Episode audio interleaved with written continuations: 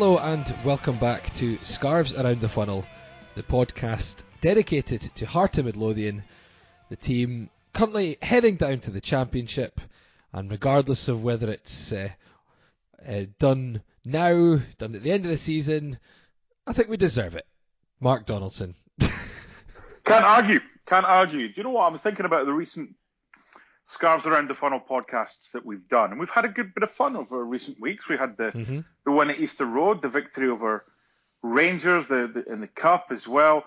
And then I kind of thought to myself, I think this is like a a real life episode of Scooby Doo, in in that hearts are the person in the mask, and they have now been unmasked, and you kind of think this is great. We're going to do it. It's the the tease of the Hibs at Easter Road and the Rangers in the cup, but all along it's not really real, and the mask has been taken off, and we now see the spectre of relegation that we thought was haunting us initially, but then we'd we'd got rid of it, or we we had at least a chance of getting rid of it.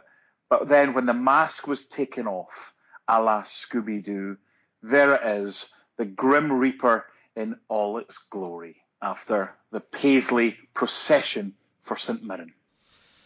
Yes, we've uh, again we've done it so many times, and I'm determined not to do it again. But you know, last time we had some positivity, and we talked we we talked about some positives because there were positives. We beat Rangers in the cup, and then we beat Hibs at Easter Road.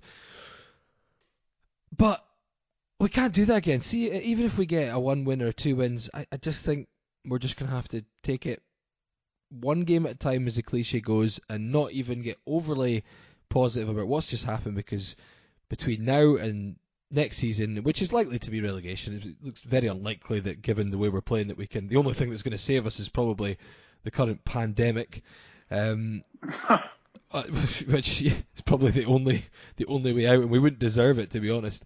Uh, but we, I just think it's just these players. If they get us out of it, do you know what? That's that's they've they've barely even scraped um, scraped an excuse for, for the performances prior. Even if they do somehow get us out of this, I think it's just. I was so I, I was annoyed, and it probably came through when I was doing commentary. Um, It did. I thought you were very night. honest. But what Um, also came through were the noise from the away fans. Yeah, and I don't and I don't blame them at all. I mean, okay, there's certain things.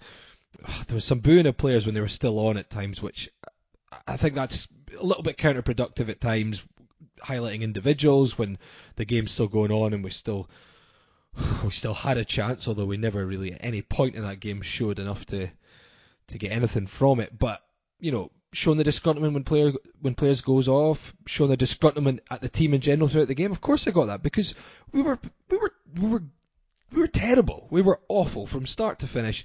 We never offered anything, we were so easy to defend against against um, you know the team sitting the, the only team by the table at that point who were worse than us.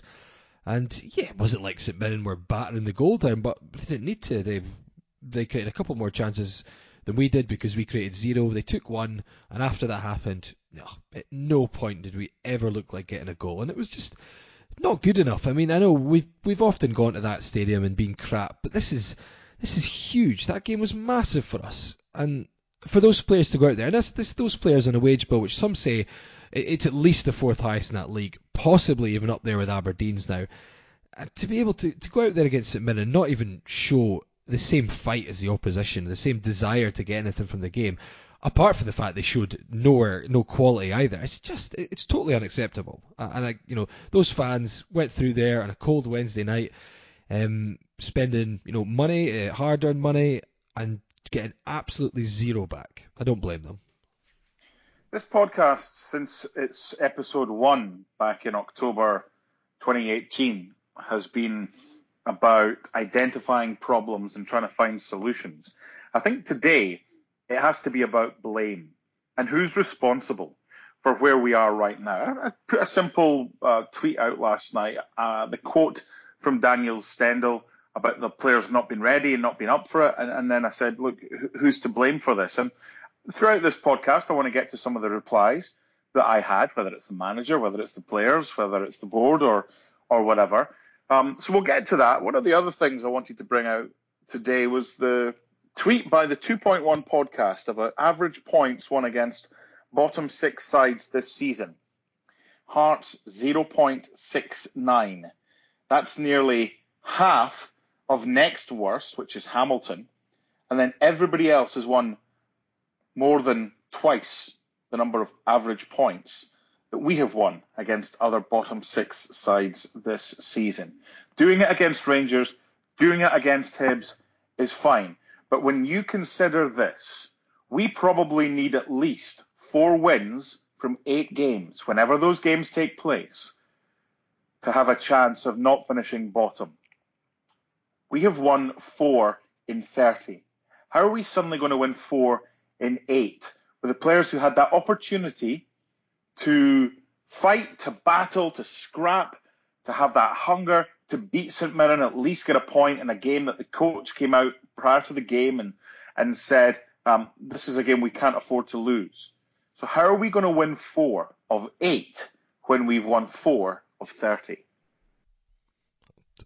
Probably won't, to be honest. But we will we will talk about the last two games. So we'll talk about Motherwell uh, at Tynecastle and then the midweek game that just passed um, against St Mirren.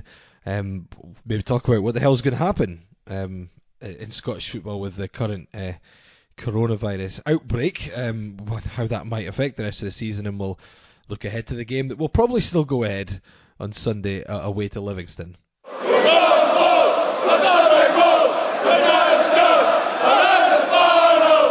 So first up, Hearts played Motherwell at Tynecastle last weekend, and they went into this game on a high. You know, they'd beaten Rangers in the cup, they'd beaten Hibs in a, a, big league game, and they were looking to, for the first time in uh, well over a year, win three games on the bounce. Could they do it? Could they finally capitalise on a couple of good performances and find some consistency? Only one change from the side from Hibs. Um, Liam Boyce went out. Stephen Naismith, the captain, came back in. Stuck with the same system, really 4 4 2. Um, Slimala goals, Smith, Halkett, Dikamona, Hickey.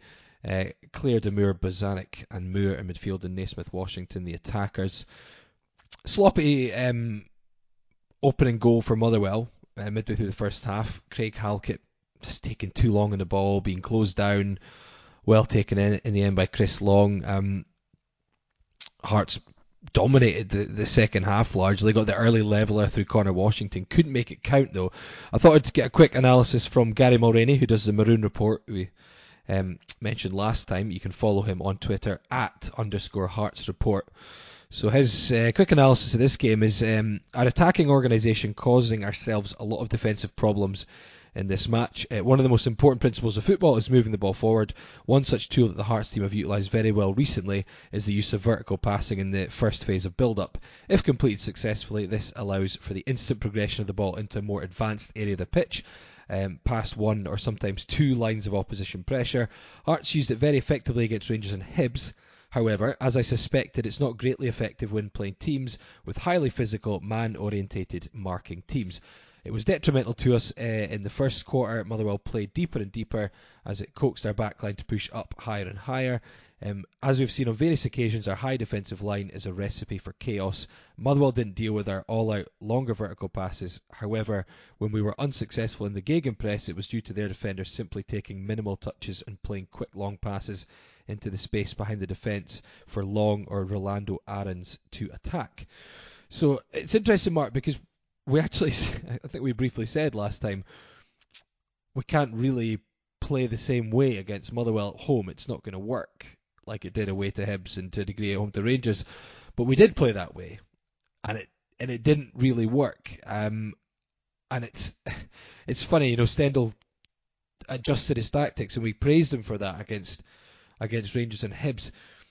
In this game, and to a degree in the St Mirren game, which we'll talk about briefly afterwards, he's maybe not then adjusted them another way to enough because it, there were different games and it was kind of clear for most of it, albeit Motherwell was slightly different, which I'll mention as well. But it, there was just it just wasn't quite working. You could see we were being we were too easy to defend against in those games. I think we're easier to work out than a lot of other teams in the Premier League. Um, no matter the changes of formation, uh, and, and look, I, am saying saying this from afar, having watched what I can on Hearts TV. My Motherwell game, yes. St Mirren game, no. Wasn't going to watch it again after we lost. One thing's kind of been the common denominator throughout, regardless of whether we've gone three at the back or four at the back. A long ball over the top, we struggle. If you can get us turned, you've got a high line on a yeah. number of occasions, and, and we we struggle with that. Um, and if it's been seen in a lot of the games, then there's a reason that, that managers send scouts and themselves and go and watch future opponents because you can learn stuff. And managers are learning a lot from Hearts. Are we learning enough though about how to how to counter that? I, am not sure. And it was interesting listening to, to Stephen Robinson. He felt his team should have won the game. He felt they should have had a penalty at 2 0. That's an interesting one for me. My first initial instinct was no. I can see why he complained for it, and it would have it would have changed the game. I also saw something that the Hearts tw- uh, Twitter account put out, um, the the video that was put together, and I thought was an outstanding video of the match day. Bobby Zlamal's save was was phenomenal. Yeah. Um, and we we were much better in the second half. Um, but by that stage, them going a goal up, we we needed that first goal. I just we struggle against teams teams that have a go at us we can deal with. Rangers and, and Hibs. Celtic's different because they're going to beat most. But teams that know how to play against us sit in and Motherwell, Motherwell had a fair bit of the ball. I'm not saying they sat behind the ball or, or whatever. We, we, we struggled to play that way. Yeah, I mean, I wasn't actually, and I said after the game, I wasn't overly concerned after the Motherwell game. I was disappointed we didn't win, but the second half, it was a lot of Hearts pressure. One of the one of my slight disappointments was I, I couldn't really work it. We were playing a 4 1 4 1, and um, we basically had, but we had no central midfielders beyond Damour, the sitter. We had a, a, a, the four, which is usually what, two central midfielders and wide players, was like Moore, Walker, Boyce, Naismith, um, and it was just uh, behind Washington. And it's like there's just it was too many attackers almost. They were getting in each other's way at times. Um, but at the end of the game, I thought, okay, that's the team third in the league they sat in and they looked, you know, they were quite happy to play out for a point by the end. You could see obviously time wasting and sitting behind the ball. Um, it, it didn't bother me too much, you know. It's a point, should have won, created quite a few chances. The big game was going to be St Mirren on Wednesday. I thought, you know, okay, slight disappointment, but if we go and beat St Mirren on Wednesday, we keep an unbeaten run going, and it's massive. That's those are the games where we faltered. Those are the games where we really need to up what we're doing and turn up and get results. Um, and it, we just didn't from start to finish. I mean, unchanged lineup. We'll move on to the St Mirren game. We don't want to dwell too much on the, the Motherwell game because the St Mirren one is the one that's I think caused the most reaction from from fans. Um, unchanged, and I mean, I, I, what I'll do, I'll quickly go through. I mean, Gary mentioned the St Mirren game as well. He said it was tactically similar to Motherwell. However, selection-wise, a double pivot shouldn't have been deployed for a team who play a low defensive block and play long balls to Obika. It's redundant. Also set up not to lose, as Daniel Stendel stated, but I believe this was the wrong mindset. Washington, with his strengths and attributes, is another ineffective player playing against a team like St Mirren. He has limited space, cannot penetrate them in behind as they sat 20 yards from their goal. His game plan for me was all wrong last night, and the player's uh, inexcusable display is another concerning matter. And it's spot on. I think, you know, there's two things here. Tactically and our approach, I didn't understand what we were hoping to gain against a team like St who did. They, they sat and defended, and they were great at it. You know, I thought Sam Foley was terrific when he, he started midfield and dropped into defence. Um, the lad they had loan from lad they have on loan from Norwich was super. I thought as a defensive unit, they were great. They restricted us, but we made it so easy. We floated balls up. They had two big centre backs throughout the game. Conor Washington had no space because they were playing so deep, so there was no channels to run into, and we just kept floating up there. And it was just like they must have been thinking it was Christmas. It was just. Mm. It was, and we didn't change it. So from a tactical point of view, you have to criticise Stendel for that because that's that's his his his setup for it, and it was never going to. The best we could really hope for from that was a nil nil. It was it was like a Craig Levein approach to some of these games. It was like watching a Craig Levein team, but it set up for nil nil, but have no idea what to do if we then need to take the game to them. Um, that's one aspect, but the second aspect is the players themselves were, were, were terrible on the on the whole. There was errors here or there. A lot of them did not look as committed as they should have been. They were sloppy at times. Um, I thought Aaron Hickey did okay. I thought he, I, I know you wouldn't have seen the game, so there's, you can't really comment too much on individuals, but I thought he worked hard and was one of the better players. But again, that's another damning indictment of other players out there that the 17 year old's the one stepping forward and winning the ball and driving up. And he, he, dro- he drove up the line a couple of times and then had to check back in, turn back the way and look for options. He had nowhere to go. We were just being suffocated by St Mirren. Um, and, you know, and they were celebrating and goading us and uh, it was one of these at the at the end of the game, Mark. In some ways, it makes it easier because I'm now at the point where I'm like, you know what? If this if the season finished now, if we have to play behind closed doors, if we play the rest of the, the games, if we go down, then I'll, I'll, I'll accept it because we've been rubbish, and the other teams have fought much much more than us. If we stay up, I don't even. It'll be an absolute. It'll be a, a, a let off for us if we somehow get out of it a lot to get to here. Let's. I'll try and be as succinct as possible. Sorry, I've been rambling because I'm annoyed. No, no, no. I think it's important that we get things off our chest because it's it's fine when things are going great, but we can't just hide when things are going poorly and just hope it hope it changes without any kind of well, how's it going to change? Let's see what we can do about this. I want to go to quotes, post-match quotes from both Brian Rice and Jim Goodwin um, after respective games. Jim Goodwin after Hearts and Brian Rice after a phenomenal uh, recent form. Um, both pretty much said the same. We might not have the same quality of player as Hearts, but we've been down here before and we know how to get out of this, or we know how to battle in the case of St Mirren. Hamilton, Brian Rice, we know how to get out of this. We've done it before. St Mirren, we know how to battle. We don't know how to get out of it. And right now, we don't know how to battle. That's a big concern. Take you back a few weeks. I said I thought we'd be I didn't worry initially. Uh, uh, some did, some didn't. But I also said if I had one concern, it would be a lack of experience in how to deal with the situation. Hamilton have got it. St Mirren are used to battling, so they probably have it.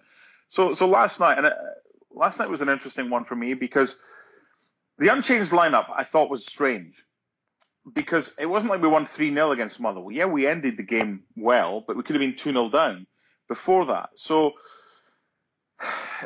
the the the, the tactical analysis as someone that hasn't seen the game and the, the tactical analysis that you've just read out for me is interesting because why if Washington and Naismith and Boyce are all fit, we said we'd go our first two would be Boyce and Naismith. If we're going to three, then then fine. I understand with his form of late, how he scored a couple of goals, how you you probably keep him. But if you're if you're bypassing the midfield, which we've done a lot in games now, if we're seeing that and opposition managers are clearly seeing it as well, you can set your team up to just deny them space um, and get your two centre backs tight on your on your striker. Could we not have done Boyce, who was signed to get us out of the shit? Could we not? What, he, he was on the bench. Remember prior to the first game when it was postponed we were probably going to be without Boyce, and we thought we could have done with him in this game. He's not been the same player of, of late that he was when he first came in. So no. even then, I would have still started him. Um, hindsight's easy, but if you're playing that, you need to get second ball. If you're playing the, the direct, more direct approach, and all these managers have said that about Hearts after they played them, we know how they play. They very rarely deviate. So come on, let's come up with something a little bit different. When Jim Goodwin got that lineup last night, the team sheet, and saw it was exactly the same as Motherwell, that he would have studied and, and whatever, he would have been like, yes, this is, unless they've changed formation or whatever, we can, we can deal with this. We're playing into the opposition hands. And the final thing I want to say about this is something I said a few weeks ago about a tweet that was put out by Robert Thompson, who's now at The Sun. And this was a tweet that was put out several weeks ago who said, why didn't they just go with someone like a Stephen Robinson or a Tommy Wright? This isn't the time to take a chance. And I, it annoyed me, I'll say it again, because I said it at the time. It annoyed me in that kind of look. You can you can explore outside the borders of Scotland. There is a big whole world out there that also plays football. And I'm not going to go back on what I said uh, with regards to Daniel Stendel, that appointment. But you know what? Robert's probably right. It was an unnecessary risk that we took when I wanted Levein out at first. My first, I can't remember what the specific game was, but I'd said, look, just I think it was prior to a derby, Um, so we must have lost a game, and I was like everyone else, really pissed off with, with everything going on. I was like, look, let's just get Robbo in till the end of the season with Gary Locke. Let's just have some sort of passion. And I got hammered by a few saying you've got you've got to look outside the box a little bit more. Why why does it have to be a former manager? And I get that. I totally get why they said that. But you know what? With hindsight, if we had the choice right now um, of getting Robbo in after Levein left, I'm not saying we'd be brilliant. We probably we might not even be good because the players would, would still be a lot of the similar players. But he knows the league. And it, it pains me to say it because I was annoyed at the tweet at the time from Robert and it got me. But he was probably right. Is this an unnecessary risk that we have taken? Is it the right guy at the wrong time? Or is it the wrong guy at the wrong time? Well, look through some reactions that we've got after the game. Um, MJK sent us one. He said, Four wins in 30, absolutely incredible. Although, although not mathematically confirmed yet, I think we're down. I cannot see where a win is coming from. We've enjoyed the odd blip this season. Two wins over Hibs at Easter Road, one win over Rangers and one over St Mirren, both at home. But that's all they were, blips in an otherwise cesspit pile of poo. Um, the only team in all of Scottish leagues to have won less games than us this season is Stranraer in League One with two wins. The players have consistently not performed, regardless of who was at the helm. It's been said many times, but we've been dropping like a stone in terms of performances and results ever since that performance against Celtic at Murrayfield last season. Last night, we lost yet another must not lose match. We didn't lay a glove on St Mirren. We were meek and predictable. Unforgivable, unforgivable given what was at stake. The fallout from what seems like inevitable relegation will be quite something. The fans have been badly let down by those in charge at the club. This has been a gross mismanagement of the highest level. I don't know whether to feel more angry or just gutted about where we are. And it has felt like that. I mean, pretty much since we started this podcast. Um, we've, probably our fault.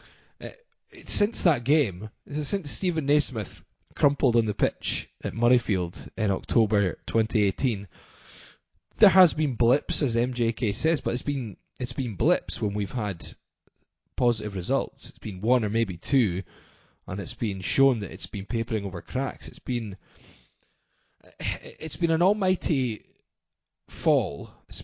You could say a fall from grace because we were talking about winning the league just before that, which seems absolutely ridiculous now. We were points clear when we did our first ever podcast, Laurie we were several. We were not catchable by one team with one win. I think we were five points clear yeah. or whatever when we when we did our first game, uh, our first podcast, and that was although we didn't know it at the time, that was our break glass in case of emergency moment.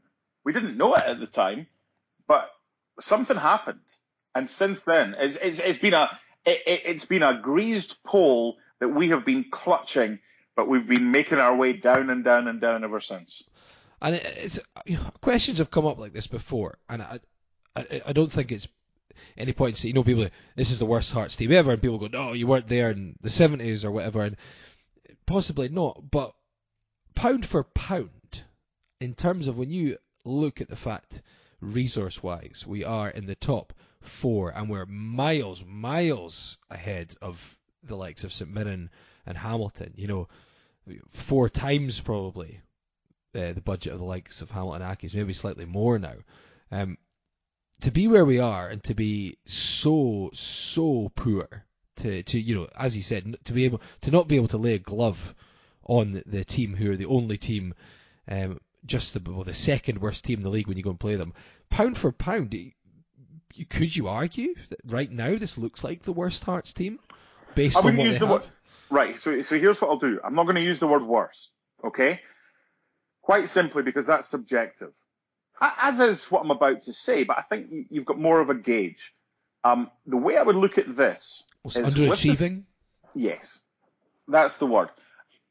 Is this squad the most underachieving squad that we've had, taking into account the quality of player supposedly that we have at their best, given the results that, that we've had. I, I think it's got to be up there in contention with the, the most underachieving squad that we've had in, in quite some time. Well, I would agree. Uh, Mark Thompson says, I've been quietly confident that we would get out of it, but not after that. We deserve to go down, no question. The playoff spot is the absolute best we can get to, but Hamilton are gathering points and will end up pulling away. Some fun away days next season, face with rolling eyes. That's an interesting one, and, and here's why. Because I think, I, th- I think before you even look at others, you've got to look inwards at yourself. And I, have said it before. I, am guilty. Um, was that Mark that sent that tweet? Did you say? Uh, yeah, Mark Thompson. Yeah. So I, I, am guilty as well, as, as Mark probably was, of, of saying, yeah, I'm, I'm quietly confident we'll get out. What gave us the God-given right to think, just because we are Hearts, that we're going to get out of this situation? What?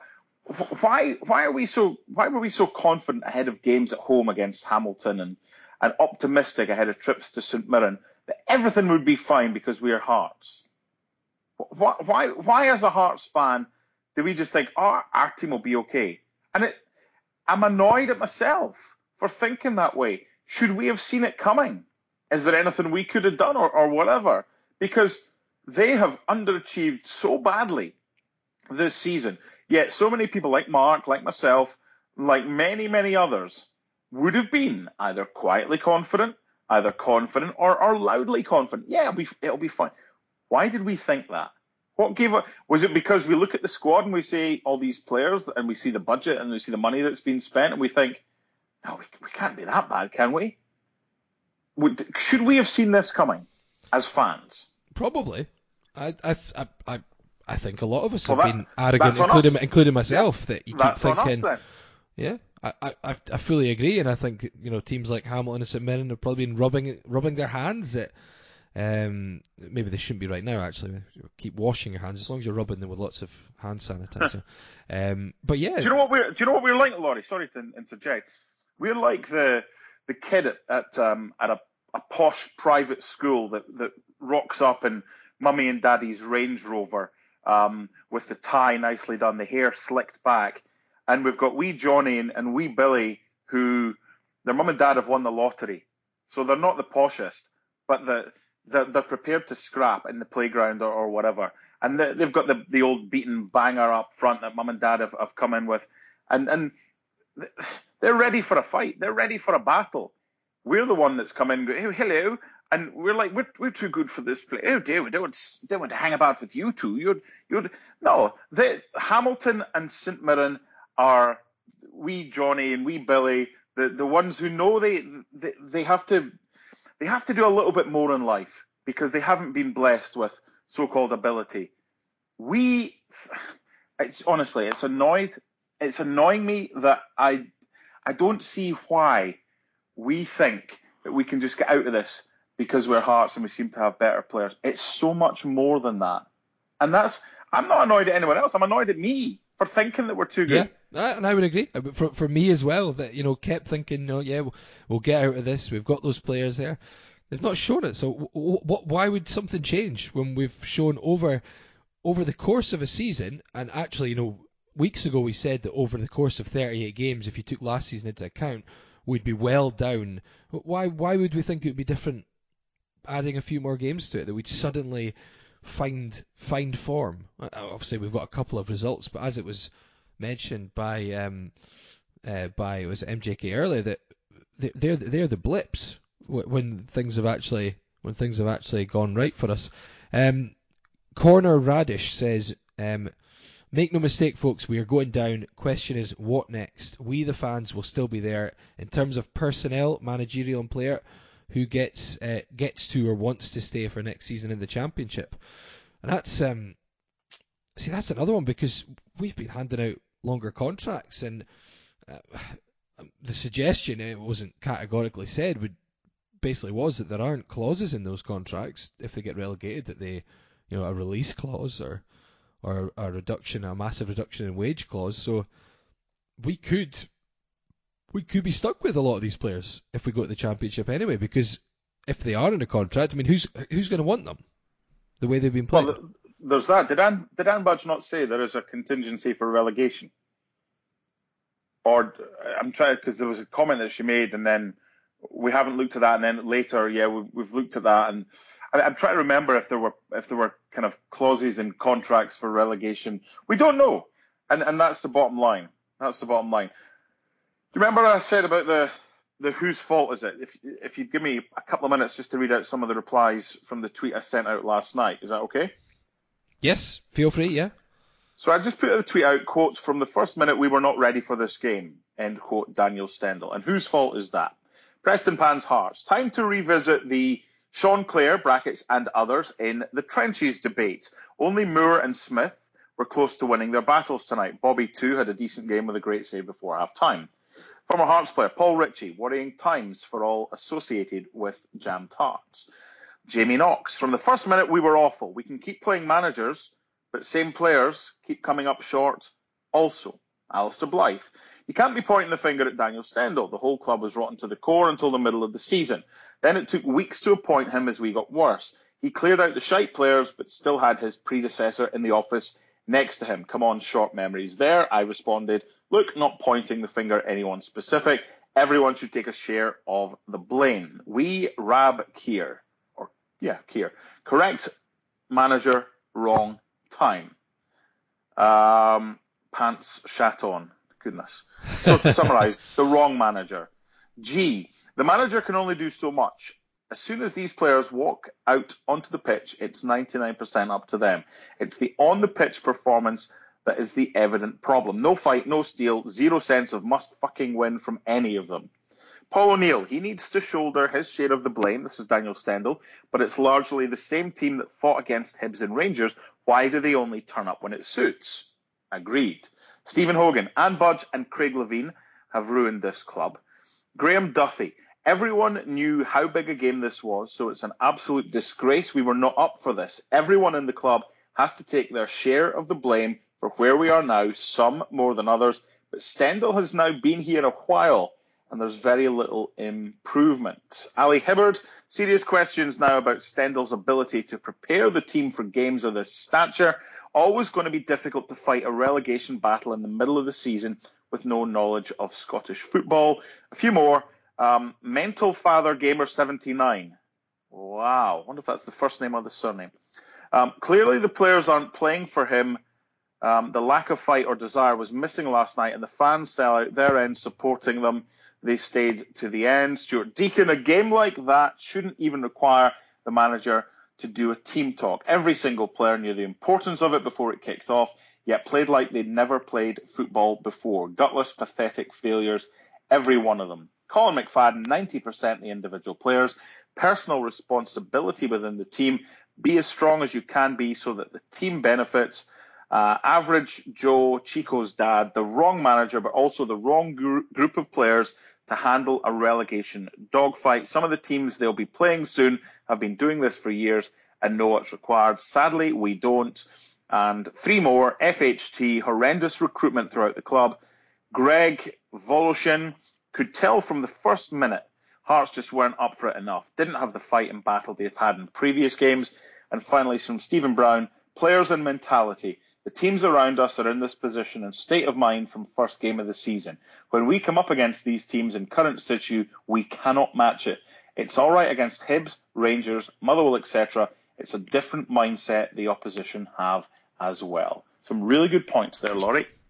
Yeah, I definitely. And I think the overriding one is that just not up for the fight and not the right setup for a fight. I, I do find it hard. I mean, we've we've said some things and we've mentioned some things there that do question, um, you know, the managerial choice and some of the managerial decisions, and you have to. And we've spoken about it there in the St Mirren game. I don't think he's set up right. I don't think he's set up quite right for the Motherwell game, but the overall problems have been there, and they've been ingrained in the club from before Stendel arrived. So he'll take a portion of it, but I don't think the answer is just that, oh, we've got the wrong manager in charge. Um, it's too simple goes, for goes, that. It goes much deeper than that. Um, yeah, yeah. And at this point, you know, we're, you know, I, I, saw Tony Brown was talking about getting Gary Locke in there to basically be a, an assistant of some kind towards the end of the season, and I don't know if that's what you need. Someone like that. I mean, I know some people will, yeah some people might roll their eyes or say it's. Has the, has the, has the stable door not been bolted now? Is the horse not long gone? I mean, possibly, but What What do you do for the last eight games then? I mean, oh no, I'm talking about. So if you're going to introduce someone like Gary Locke, sure. If if that was the answer, then what is the question? Um, but if you're going to do that, should that not have been done at the start? Um, possibly, when, possibly. And, and, and, keep Andy Kirk with the reserves. Bring in someone like Gary Kirk. Uh, Gary, oh god, that's going to be a back about. oh Jesus. Um, what's his name? Gary Locke. Bring him in. Um, and give Stendel uh, his his assistance as well, but have Gary around there because you're not going to meet a more passionate Hearts fan. But is he the right person inside a dressing room? Again, there's those that say, well, just because you've played for the club, that doesn't necessarily mean you you should be part of the coaching staff or whatever. Again, it's it's totally subjective, but bringing him in now, I, I don't really see what what difference that would make. No, I mean I would agree. It was just one of the things I saw. Interesting. Um, so I was talking about this after the game. So Hearts are on 23 points just now with eight games left. Um, the season that Gary Locke was in charge, 2013-14, with a ninth of the budget or so, if all the reports are correct, which they might not be, but you know roughly in that ballpark. That team of kids ended up, obviously, when you take the minus 15 points out of it, winning 38 points that season Do you think we're going to get 15 more points or more between now and the end of the season? Well, if you tell me which season, because it won't be this one. no, I don't. I, honestly, I don't. Because and I'm not saying that, I'm out... not saying that Gary Locke would be a good candidate for manager at all. I th- yeah, I think you know he's shown after that that he has some. He's a passionate hearts, a passionate hearts man. Managerial wise, it hasn't worked out for him. But that season with those kids, you know, we had some absolute awful times, but it was it was excusable because they were kids, and we had we didn't have the quality or the experience to to to win those games and to perform when things weren't going our way. They still got 38 points over that season. Uh-huh, We're uh-huh. on 23 now with eight games yep. left. We are not. I'd be surprised if we got close to that at the moment. Yeah.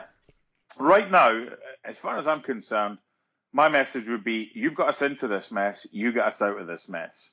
And and it's over to you. Let's yeah. let's see what this football club means to you. This shouldn't this shouldn't take a Churchillian speech. This should take a pride. You got pride in yourself. You got pride in your performance. You want to reward these fans that spend their hard-earned money every single week to travel all over the country to have 14, 15,000 season tickets. You're letting them down, quite simply. So what you need to do between now and the end of the season is show how much you care. Not because you're on six grand a week if you're Liam Boyce or five grand if you're Naismith, if that's correct, or, or whoever. It shouldn't matter how much you're getting paid. You shouldn't even need to get paid right now. You should be out there pulling on that maroon jersey. It doesn't matter if you're on a pound a week or ten thousand pounds a week. You should be going out there with that maroon jersey on, and you should be showcasing your ability that you have that made you come to this football club in the first instance and you have to show that you're better than the opposition, you're prepared to fight more than the opposition, you're prepared to battle more than the opposition, and you better hurry up and get your finger out because there's eight games left. But my worry is, if they weren't prepared to do that prior to a St Mirren game, why would they do it now? Why would the penny drop when they're four points adrift at the foot of the table? Why now? It's over to the players to do it. And if they put us into this mess, then they can bloody well get us out of this mess. Do I have faith that they're going to do it? No, but there's no point in keeping changing things and moving the deck chairs in the Titanic. Looks like we're going to sink. But come on, at least have a bit of pride in your performance because up up until now, against the teams around us, we've been an embarrassment.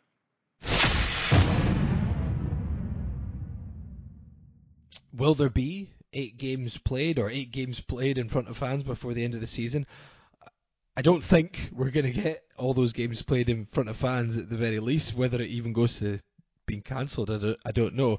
Um, we're not going to get into the finer details of that because that's um, down to certain officials to decide. Um, one thing though I, I thought about, about, after the game was if if we did go behind closed doors, it, it can be very surreal. How how would that affect things? Um, now, I was talking to a few people at the game, and I thought my my thoughts would be if it went behind closed doors, it could help those players. They shouldn't. They shouldn't at, need at Tynecastle, maybe yeah. At Tynecastle, um, maybe. How, however, I, I would counter that with doing two games at the weekend, the final two games in, in or two of the final games in Serie A before the shutdown, and they affected different players differently. So I did Milan against Genoa, right? Yep. Genoa are battling.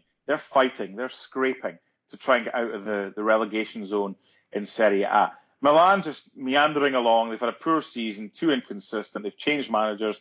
The players just didn't want to be there. They looked like they didn't care from the first whistle. Uh, Ibrahimovic up front and no fans. You could hear all the, the, the players chant each other. The Genoa players were united. They were together. They were battling. They were fighting, and they got the win. So they got the three points. Milan were just like, I'd rather be anywhere but here. That's what it looked like. Then I did Juventus Inter. Yeah, I watched that one. Now, that's as good as I've seen Juventus, especially in the second half. It was actually a very good, good. game.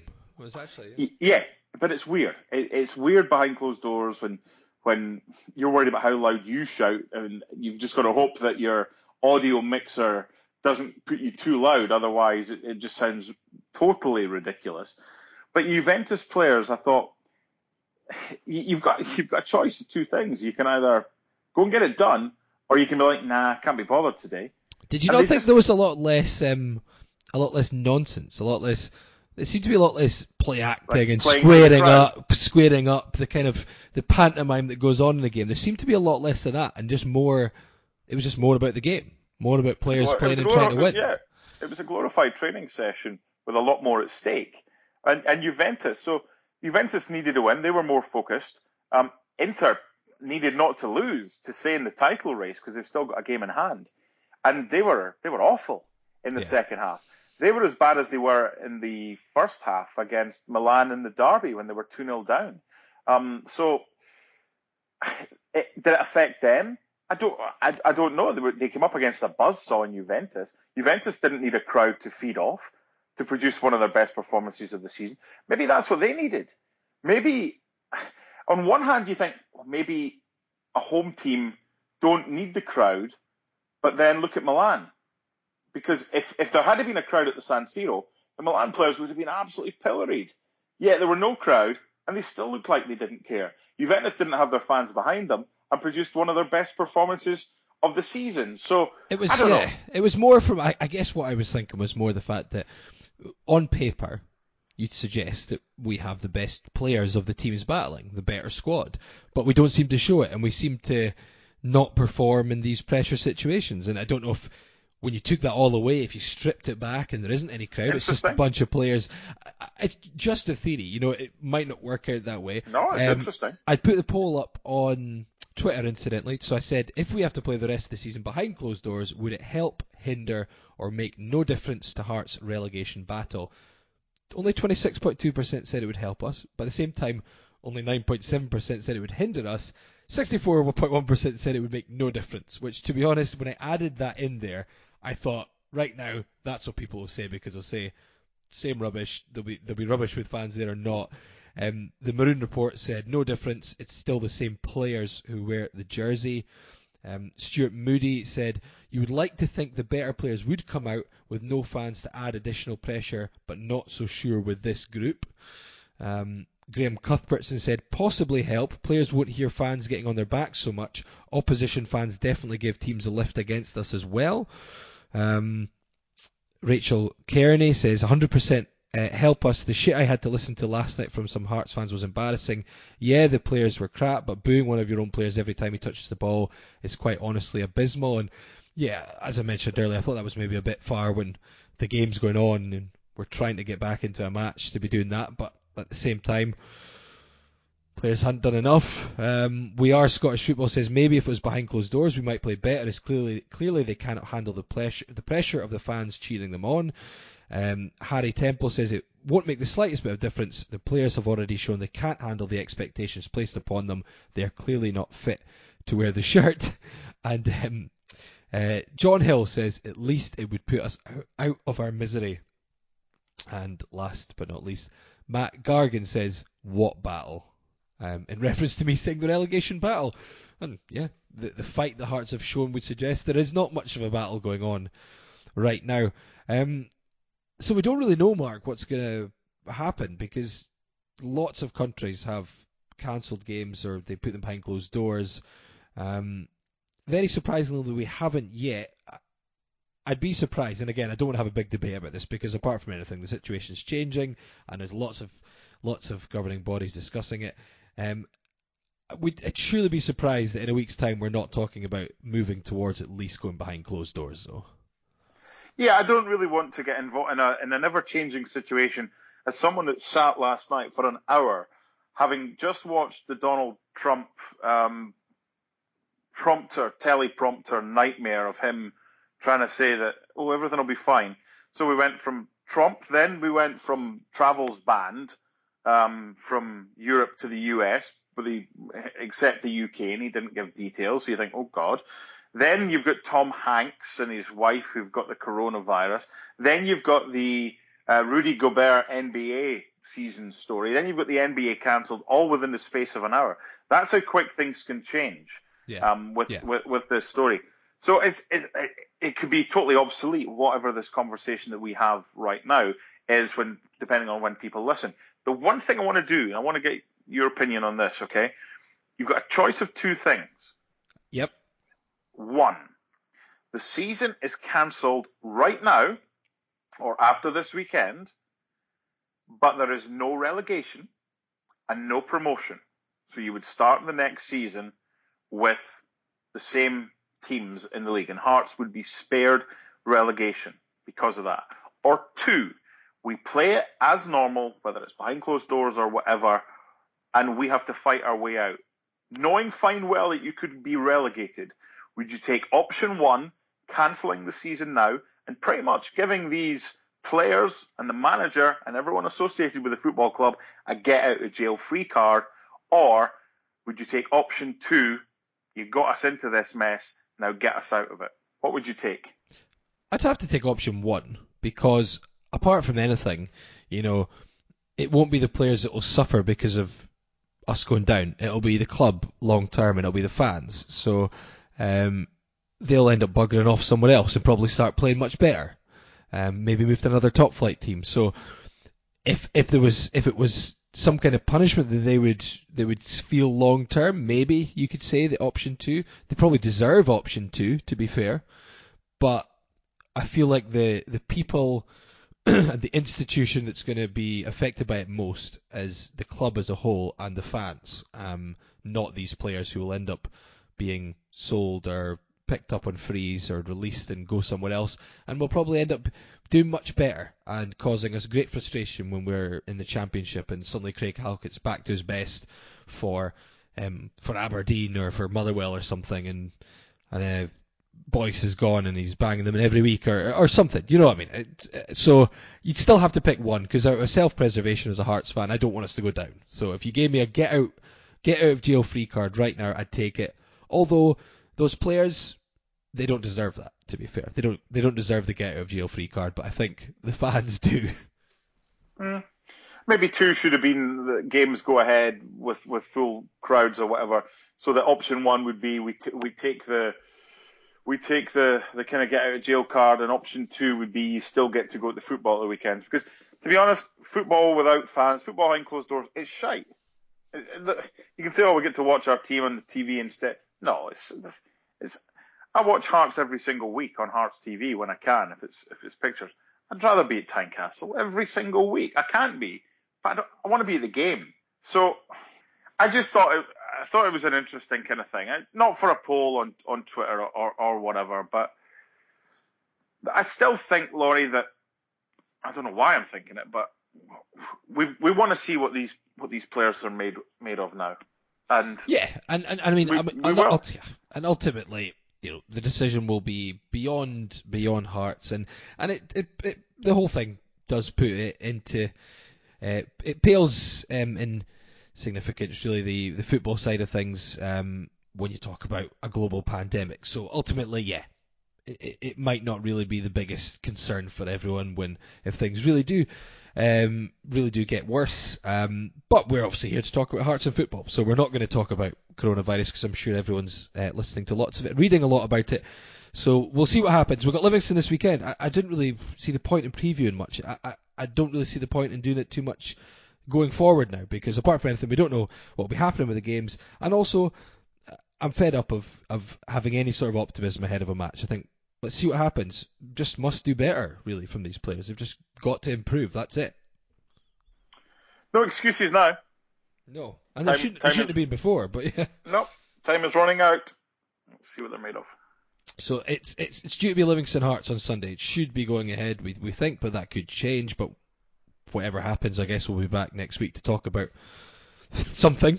Um, until then, thanks for tuning in, and um, yeah, let's not get ahead of ourselves again, Mark. Not this season, anyway. We'll save that for mm. some point in the future when when all this is a distant memory. You got the train times for Arbroath. Christ. Oh dear. Let's go for some smokies.